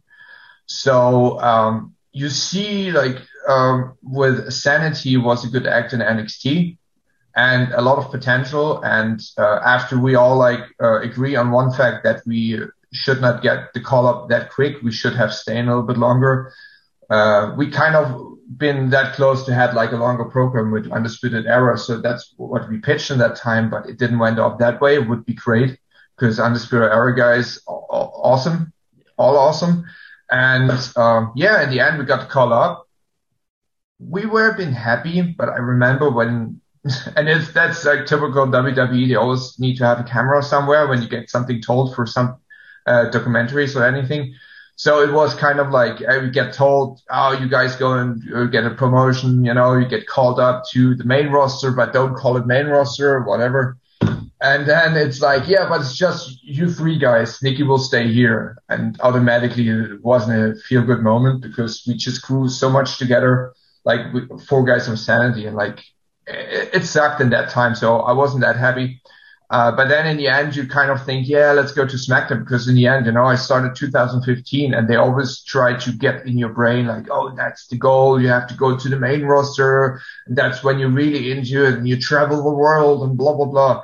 And then in the end, it was kind of like, yeah, I did it and I had like something accomplished what was on my bucket list and now you make a lot of money and everything. Uh, but like what I really learned in that year is that this wrestling business, and I think especially WWE, um, is full of empty promises and you have to know what you're dealing with. And in that time, we did not know. We did not know that, um, we got told, yeah, Vince likes you. What could be possible? Uh, I don't know. Uh, and yeah, uh, you guys on every house show and you will be on every pay per view. They have big plans for you. In the end, it was, yeah, we have to delay uh, debut. And then the first debut match you lose and everybody kind of, you guys lost? It was your first match? Oh, that's, that's not good. we said, okay. Yeah, I guess, yeah, no, we have trust in it and they will do something with us. And then they repeated kind of that. And we got lost in the shuffle. We got lost in the water. We got dropped like a hot potato because, you know, I don't want to say they lied to us, but they having big plans with us and everything. But I think they figured out it's maybe they didn't like the plans after three weeks. Maybe they figured out that gimmick is not really like something for a PG product. And maybe we just, you know, see what we can do if they maybe come some up with something, which we did. Uh, maybe they have like, uh, we find like a niche where we can just, you know, use them, which they didn't. But yeah, in the end, it ended with like a lot of dog matches, uh, a lot of like, uh, negativity on our part. Uh, we try to stay positive, but it's, you know, you get caught into the, yeah, no, fuck it that. Oh, sorry for cussing. That's oh, that's fine. On you go. oh, good. So, and that being said, like I was very happy when uh, then uh, in I think it was in Montreal when they had like the shake shake off, and I got yeah. like in like WWE has this talent uh, relation app where you get like your appointments for you know you have like a calendar and there's a red dot on it. It says you have something to do. Be here. And I got dot for NXT UK in Glasgow, and I was asking Triple H, so what's that all about? He said, yeah. I don't know uh, what they want to do with here, but I see you guys sitting around catering. I don't want that. That's you know you're all talented. We want to split you guys off and uh, Killian is going back to NXT US. I want you to go to NXT UK and get the better, uh, get together with you guys because he knew like the Ringkampf stuff is, is, is real. And Eli was staying there because of reasons. I don't know. Personally, I think he wanted to stay there. And then, yeah, rest is uh, NXT UK history. Yeah, exactly. And I'm going to ask you about two people and then look back to what you're going to do next the two people are probably pretty obvious. I want to ask about Nikki Cross, just what you think about her as a, a person and a performer. Yeah, sister from another mister. Oh uh, yeah, she's she's one of my best friends for sure. One of the most generous and realest person I know in this fake business. And fake business is we all know it's show, and I I still love it because it's hundred percent like athlete stuff and and sports entertainment. But in this business, you have a lot of like um, fake people. You know, they smile uh, uh, you in the face and they want to kind of stab you the knife in the back. That's that's how it is. That's I think wh- how it is in life in general. But she is since day one one of uh, the most like person like in my life, and also one of my best friends. And um, again, such an awesome performer and even more better person and I do not want to miss her uh, like as a friend. So even when I go back to Germany, I'm sure because uh, she's married with one of my best friends as well. Yeah. So um, basically, both uh, one of, like a big part of my career here, and I really um, had so much fun times with uh, her on, on, on, tour and touring together, driving is, uh, in the car, even before Akira then uh, got signed by WWE. And yeah, it's always fun to be around her bundle of joy. Yeah, and they've got the bonus that if you move to Germany, they've got a free uh, accommodation when they come on holiday to Germany. They can just come and live with you for a week and they're yeah. sorted. yeah, why so, not? The, the one other person I want to ask about, and this is, you know, it's kind of, I want to ask about a rumour about this person. You know, you mentioned being an Imperium, Walter being someone that, you know, is a massive presence and it's always talked about, you know, Walter going to America, and we've seen you guys, you know, go between back and forth, but it's always, you know, Walter doesn't want to live in America. Is that something you felt, you know, held you back, or was it just the kind of thing where you're like, well, it's just life because you want to live in Germany as well? Um, it's not a mystery that he doesn't want uh, to live in America, and I understand this. I had some great six years here. I um, had like the change of culture because European and especially German culture is very different than the American culture. Uh, but I, I, so I never had a problem. But he since since the first day, he's I would never want to live here. I think he had some tours with uh, some WXW shows over and sometimes wrestled for some other promotions at the same time, and he kind of like didn't like that. So, and he's very keen on staying in Germany where everything is fine, and he has uh, he has this place where he can just you know go back to privacy, and he's a very private guy. He's not um, like uh, like an inner city living guy. He lives outside of of, of the country, um, and yeah, he probably will not move to the states soon but never say never. I don't know. So, but what I'm concerned, like I spoke with him uh, uh, about, like, hey, I want to move back to Germany because you know we just spent some time there at 2020, and we figured out it's probably you know we had like we we compare like you have life in the states, which is okay, but you know you have it's like a medal, you know you have the good side and the bad Yeah, side, but like you know, and the, it was more balanced in Germany. So I talked with him. He said, "Yeah, I told you." Kind of, it's like the same. Same with, uh, for example, Ilja. He's the same. He, he does not want to move over to the states at all, and I respect that. And for me, it was was no choice back in the day. Like 2015, there was nothing. There was uh, some English promotions. WXW was running around in Germany, but I took it by a chance. But I had to move. I didn't mind it because I was open for an adventure. But I don't know, like nowadays, if if you have a chance to do NXT UK, for example, or even like you want to do something uh, over there, I don't know. But the good thing with Walter is he's such a massive, uh, massive presence, and he's such a superstar. And in my opinion, one of the best, when not the best, uh, in this company right now, who has this like persona and everything, and even without doing um, as much as some people do and not even get 50% of that. So, uh, good for him that he is kind of like the decision maker on that. You know Definitely. what I mean? Yeah, and I, I want to ask, you know, we've mentioned that you want to move back to Germany, so I guess you know that might be a bit of an indication as to what you do next. I would love it if you said, "I'm going to revamp Ringkampf. We're going to take over the world." But what do you want to do next? You know, do you want to go to, you know, maybe work in AEW, work in Impact a little bit, or do you just want to do the Indies? What's what's next? Um, I'm I'm almost open for everything, but it has first off it has to be professional. Uh, I got some some some booking requests from some shows in in, in America, and um, without being disrespectful, it did not look professional enough. And I I, I do not even if they pay me uh, a lot of money. Like um, if they pay me so much money that I can say, okay, it would be you know a, a, a gig to take. Uh, it would be okay, but I know like I have to watch out that I not show up everywhere. Yeah. If that makes sense. And I do not want to sound arrogant or anything, but uh, I had the chance to build up a brand over the six years and I know what I can do and that I uh, can do something uh, valuable for a promotion. Um, basically, I will for now move back to Germany. It depends something else uh, flies in. I reached out to some guys I uh, trained with, I uh, you know traveled with, I am good with, uh, to see what opportunities uh, will come. Uh, yeah, and then basically, so let's say the rare plan is move back to Germany, uh, settle down. Luckily, I was smart enough to um, to to get an apartment already in the time I spent there. It was like a three quarter of a year I was in Germany. So me and my wife, we got ourselves a nice apartment and just furnished everything and, you know, have all the stuff ready. So we kind of like go back into almost like, you know, apartment, which is already settled.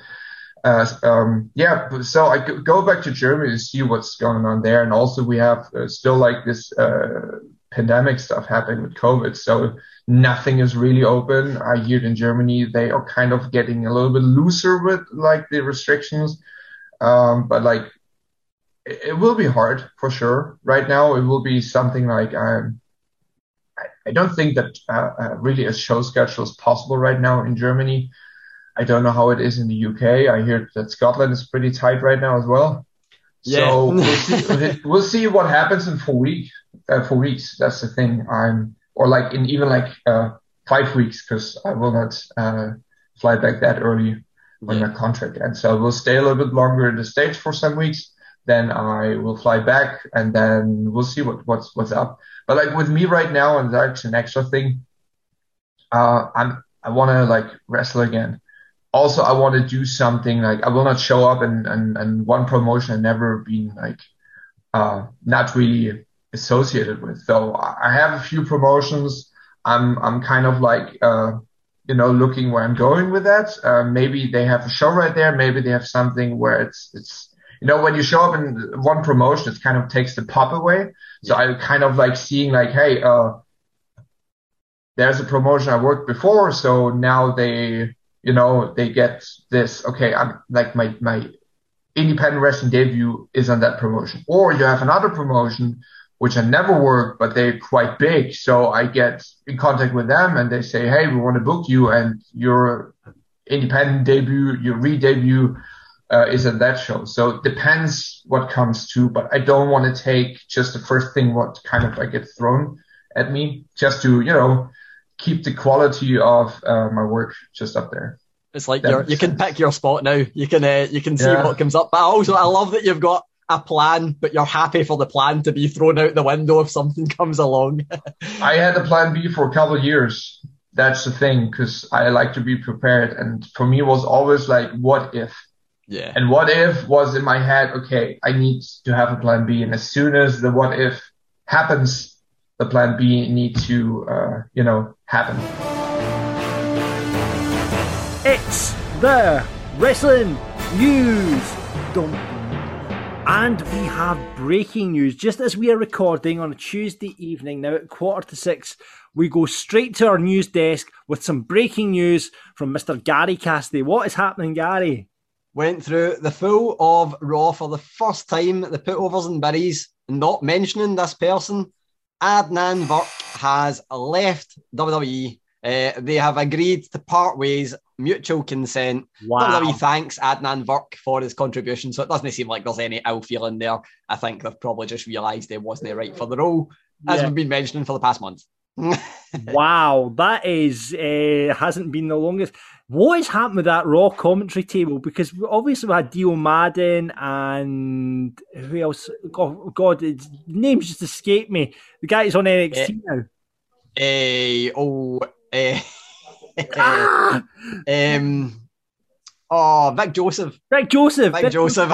who's I was like, really- Tom Phillips, Tom Phillips, Tom Phillips. It's no Tom Uh, Phillips. no, no, Tom no, Vic Joseph. Aye, Vic Joseph. grown on me as a commentator, and he's actually really good on NXT. Um, oh my word, Tom Phillips, come on back, son. He's, he's to, it's going to need to be into. I mean, you wouldn't go with somebody else. Like, you wouldn't bring in somebody else that didn't know the wrestling business. Come on back, Tom. You're welcome back in. Um, I can't see the, the- that. Yeah, wow, that that didn't last long. So that's more changes to the commentary table uh, on Raw again. Um, but yeah, Tom, Tom Phillips is coming back. That's going to be a, sh- a cert until they can find someone that they're happy with. How many weeks did he last then? Three? Four, I think. I think it was four. Uh, but I, I mean, it's the kind of thing where it's, you're stuck in that difficult thing. Do you give him more time and hope that he gets better? I mean, no better because I feel like that's a. I, I, I've been the guy for the past four weeks. Why would I stop now? Um, but I, I feel like it's the kind of thing where how much time do you give somebody before you realise it's not working? When you've got a good commentator there that you can just plug into the role. Yeah. But is this a, does this maybe spell the end of them trying to look outside of the pool? Do you think? I hope so. I, I mean, the one the one place that you can't have somebody that has no idea about wrestling is on commentary and the play by play role because they're just going to get found out. We are going to anybody that's watched wrestling is going to be like they're terrible if they don't know the name of moves. So Yeah, exactly. It's like a football commentator watching football and not knowing the difference between an offside and between an out of bounds, really, isn't it? So it's aye, just Yeah. you you wouldn't expect it in any other sport, and uh, obviously WWE is you know not not just a sport, sports entertainment, but just doesn't doesn't it work most of the time. I don't remember last time bringing in a commentator that wasn't a fair wrestling base, apart from Pat McAfee, who knows his way about wrestling. Worked.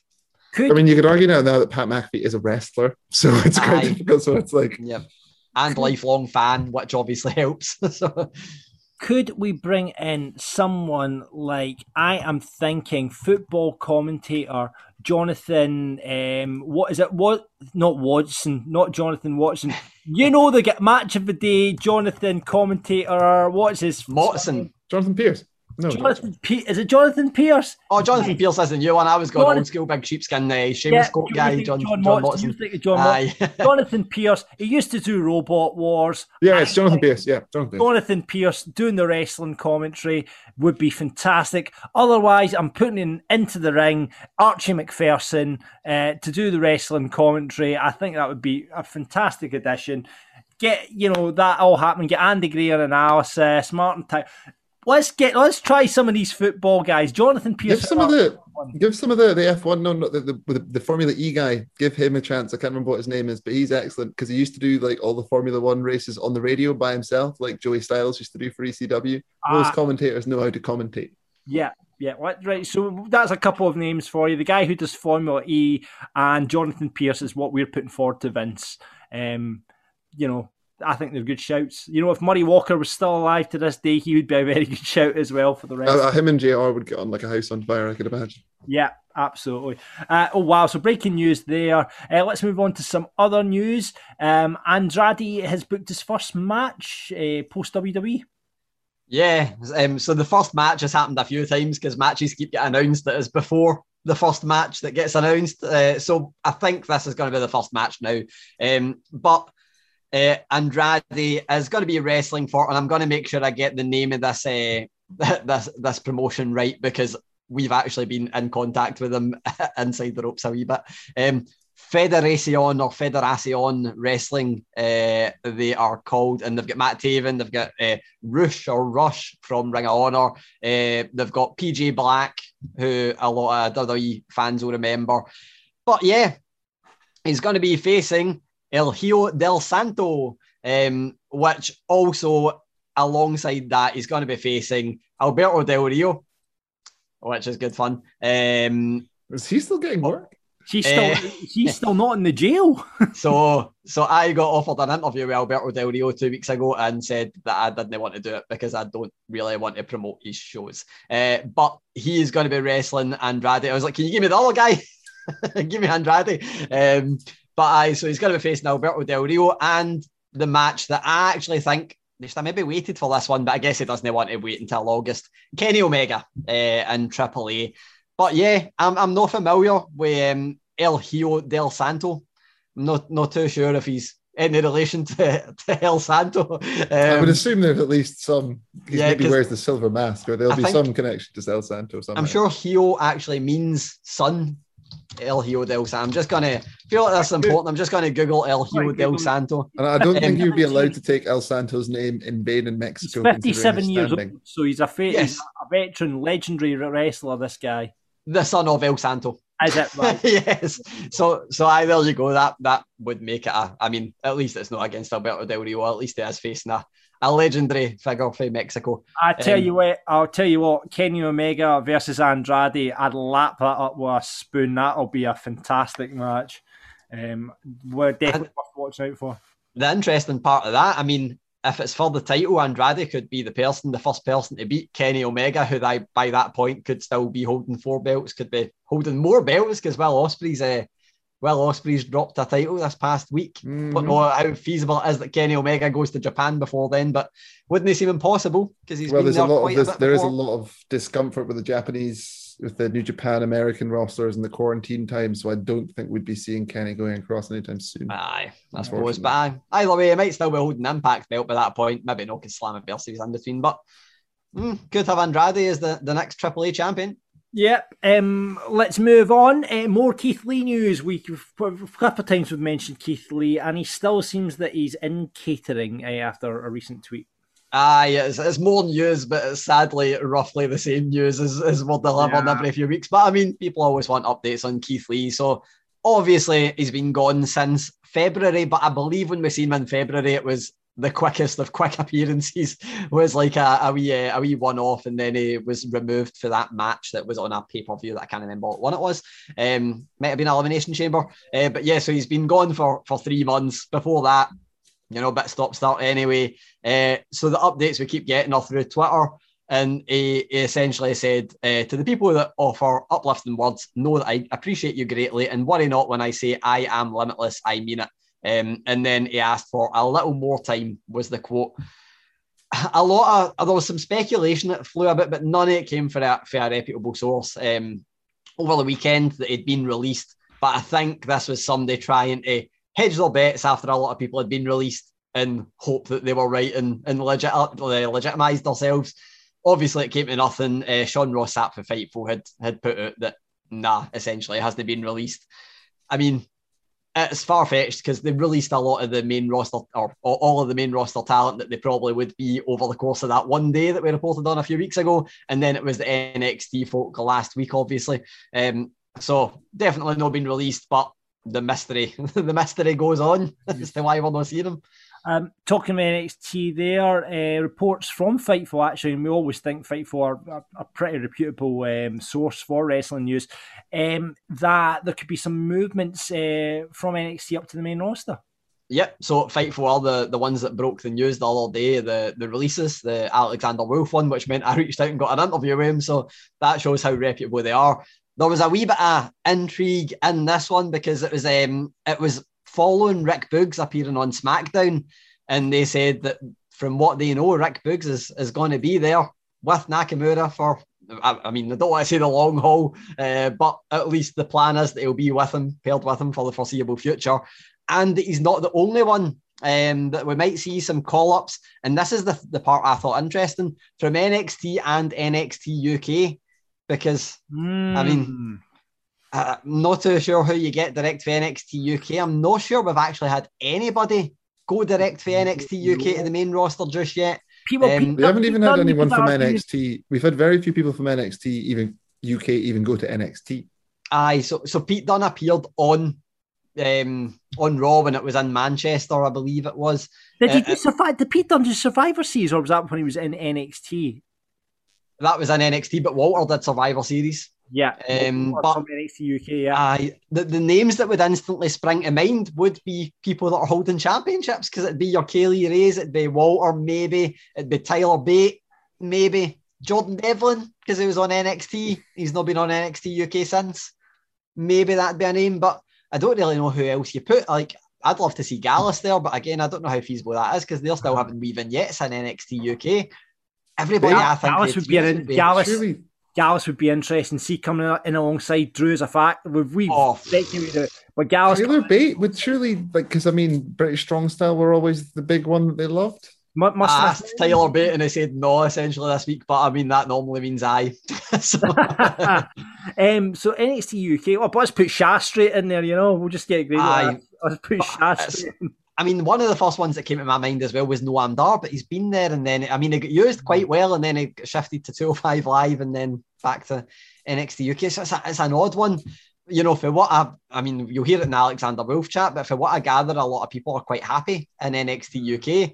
Tyler Bate told me he's happy there, but obviously, you know, it was a WWE interview, so he's going to say that regardless. But Alexander Wolfe told me that not only Walter is a name that doesn't want to move to the States, but Ilja Dragunov doesn't want to move to the States was uh, a name he mentioned. Mm. So uh, really interests me. NXT obviously hundreds a talent, so they could put anybody up, especially for the women's division, and still be fine. Well, Some tag yeah. teams would be needed, but well, NXT they, need, they need tag teams, that's for sure. I mean, I'm going to put out there, but Johnny Gargano just dropped the title. I mean, I every I, I keep saying every takeover that he loses a match, I'm like, Gargano's got to be gone yeah. there, so I'm yeah. going to be right one of these times. but... Just think Daniel, you know, with Daniel Bryan not on the, the roster anymore, there's room Aye. for a wrestler like Daniel Bryan up on the main roster. Whether Gargano, because he's always, you know, we've always said oh, he's a NXT lifer and all that sort of stuff, whether he want to move up, but I mean, whether or not know he gets the choice, like. Yeah. I don't think it's. I don't think they. I don't think Vince comes to you and he's like, "How do you fancy appearing on Raw tomorrow night, kid?" Oh no, Uncle Vince, I don't fancy that. Okay, Johnny, I'll maybe come back next.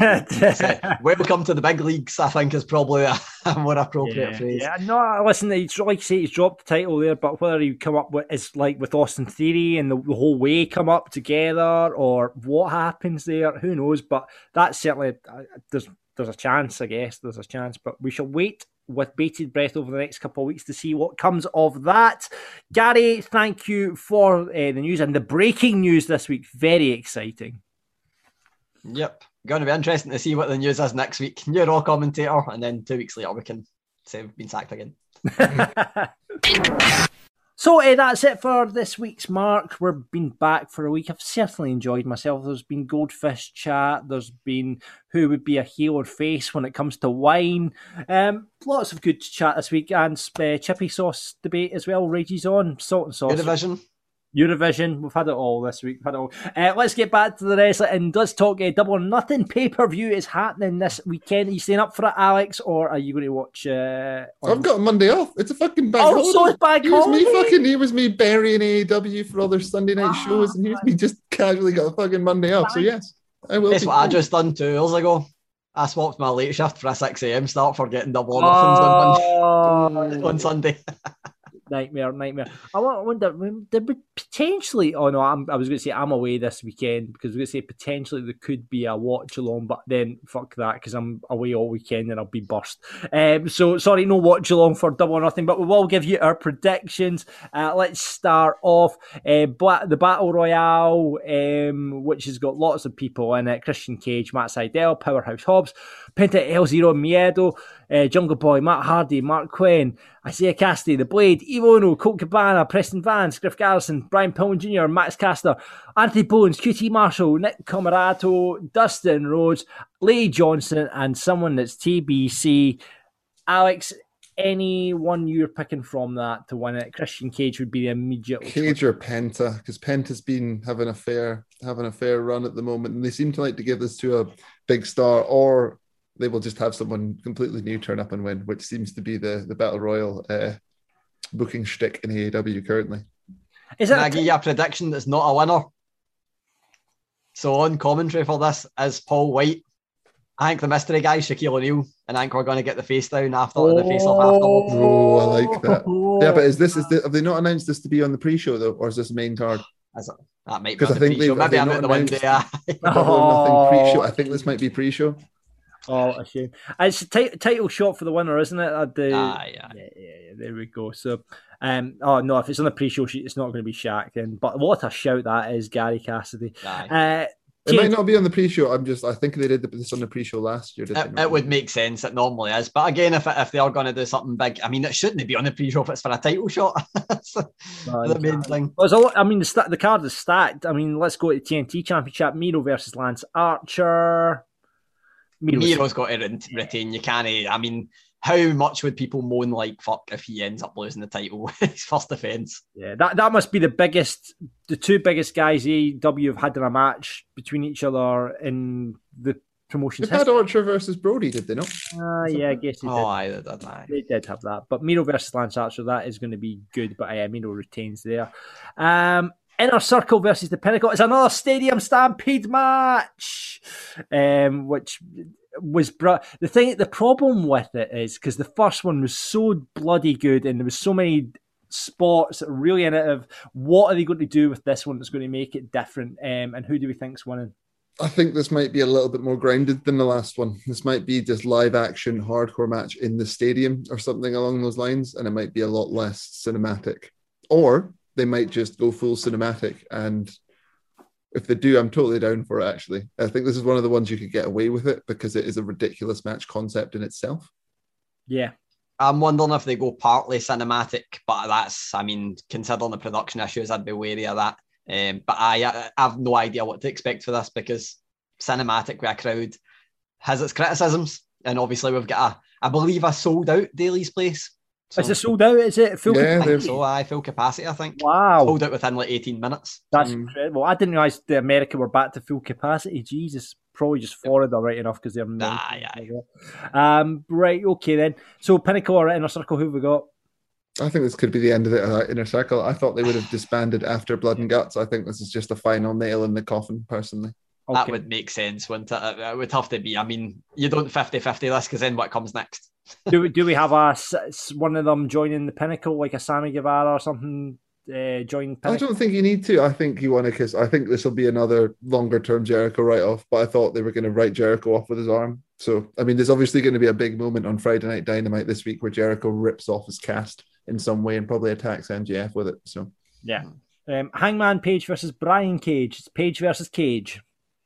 Page to win and go for a, a three rounds. Go for a go for a decider between the two.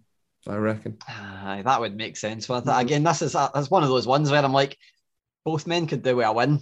I mean, I know that both. Well, have see, I'd argue I, like the, the the the Page losing to Cage was the first time I've seen Page lose since Page lost to Ah, Omega, aye. and before Aye. that in his tag match. Like that's the only times you've ever really seen him lose. So Right, going pa- Page then. probably Page. Aye. Page, Page. Okay. Cody Rhodes versus Anthony Ogogo. Ogogo's got to win. You got to. Aye. it Don't, to. don't, don't. I mean, I, I hate the word buried, but like, don't bury the guy before he gets off the ground. It's, uh, you need, you kind of need him to be beaten Cody to legitimize him. Do we think we're going to see a Cody Rhodes heel turn, Alex? we could do. We could see it, but there's there's too much. It's it's Anthony Ogogo with the factory. So there's too much. There's too much QT Marshall shenanigans that will no doubt go on in the middle of this. So I don't think it'll be a clean victory, but Ogogo should win this. Okay, we talked about it earlier on. The chat women's championship match. Shida versus Britt Baker is it's it is only going one way with this one. I mean, I'd be shocked. I'd be shocked if Shida held it because she's had it for so long, and Britt Baker's been phenomenal. Um, Congrats on the year to Shida, though. It's been a good year. And Yeah. I think what Britt said in the sit down interview with JR was that she was like, Yeah, Shida has held this division together for the last year and good on her, but it's time for a change. so, yeah. I No. agree with Britt. The one thing that I'm thinking we might get, and I guess it might be the dynamite after, is I think we'll get Thunder Rosa challenging Britt Baker for the for the women's championship since she's got a win over her. I mean, unsanctioned win, but she's got a win over her. Yeah. Um, so I, but I, it's got to be Britt Baker. It would be a huge mistake if they didn't put it on Britt Baker. The, the thing is, I mean, we- we're looking at the, the two big championship matches, the women's championships, which you're all thinking are obvious. The men's championship is pretty obvious as well because you've got Kenny versus Orange Cassidy versus Pac. I, I wouldn't could've- mind if they had Pac pin Orange Cassidy and get it off Kenny that way, but I don't think it's coming off Kenny. I, I, Yeah. I mean, they're not going to take the. Uh, well, it's catch twenty two because they can't have somebody pin him in Impact before he gets pinned in AEW. But at the same time, you, I, I don't know. I, I think it's it's such a difficult circumstance for them to have Well, they've got him with the title when he's holding other titles. The one way in it is they have, you know, the other two guys pin each other, but I think Kenny Omega's going to win. Yeah. Alex agreed. Yeah, totally agreed. Totally agreed. Yeah, well, there we go. Uh, it's a pretty stacked card. That, You've that missed the match as well. Have I missed what, what's been The? Young Bucks versus the Wild Thing, Ah, right. Sorry, I missed that. which is actually the one title match that I think could go the other way. I don't think it will go the other way, but you could see, I could see Moxley and Kingston walking out with the belts. I could see it happening. Yeah. All three of the title matches, anyway. Yeah, that, It's that, the least predictable. yeah, that, that, that- yeah. Even though Big Moxley should be taking some time off. It's, like, it's, a, it's of time, man. Come on, go spend time with your family and then come back. re- When's is the baby? Oh, can I can I quickly late put over my man Max Caster for the Renee Paquette joke he made on his entrance, that was and then Bowens afterwards. What? She just wants us on the podcast. Yeah, it was good. Ah, that was good. All right, so yeah, good stat card. That'll be a great pay per view. Um, so enjoy that if you're watching it. I, I will watch it hungover probably on the Monday. Um, Alex, you're going to be staying up watching it, so you enjoy that. So Um, I'll do I'll do my usual drunken review on come Tuesday where I remember fuck all of the actual wrestling. So Fantastic, good, good. So expect that next week. Alex's drunken review of uh, Double or Nothing on next week's show. Uh, in the meantime, that's it for this week. Uh, get us on Apple, Spotify, wherever you get your podcast, and please leave a review for us. We'd love your reviews. Um, it gets us up the charts. I don't know what it does with the algorithms, but if you rate, review, give us five stars. We'd really appreciate that. Uh, remember, Rab Grado back on Friday with the main show this week on the list of Wrestling Daft. it got voted. It was the closest vote we've ever had because we went put best cage matches because Hell in the Cell kind of on the way. We've had quite a few cage matches recently uh, against best belts because Grade was such a belt mark, and it was the best belts that that won it. And we should say the Winged Eagle belt is probably banned. Should we- oh, right, okay, go. Right, so Winged Eagle for, for you, Gary, clearly. Uh, I, I, I, one underrated one. I think I know a lot of people weren't big on it. I love the White Intercontinental Championship. Yep.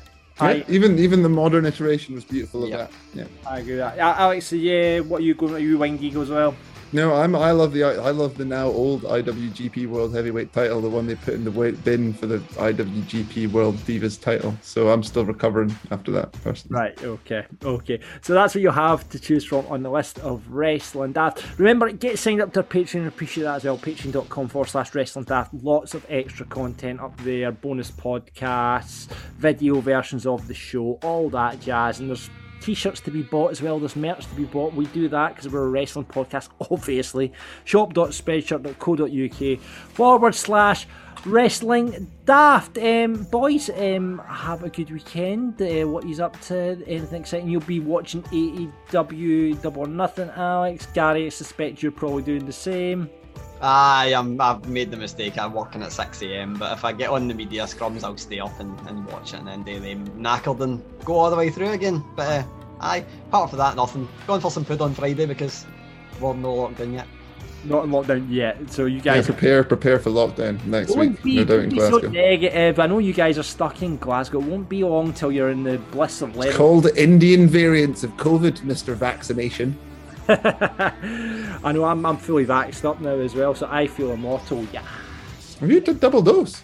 I, I need to wait for the double dose. I've not, I've not had the double dose yet. But anyway, um, listen, uh, take care of yourself, uh, and we will see you on the next one. Until that point, keep marking out. Audio Frontier. It is Ryan here, and I have a question for you. What do you do when you win? Like, are you a fist pumper?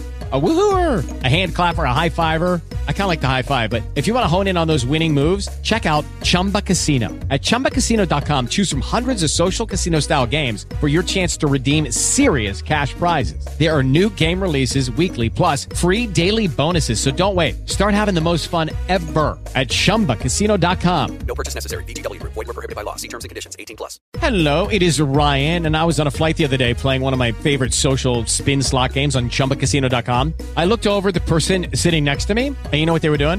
They were also playing Chumba Casino. Coincidence? I think not. Everybody's loving having fun with it. Chumba Casino is home to hundreds of casino style games that you can play for free anytime, anywhere, even at 30,000 feet. So sign up now at chumbacasino.com to claim your free welcome bonus. That's chumbacasino.com and live the Chumba life. No purchase necessary. Group. Void were prohibited by law. See terms and conditions. 18 plus.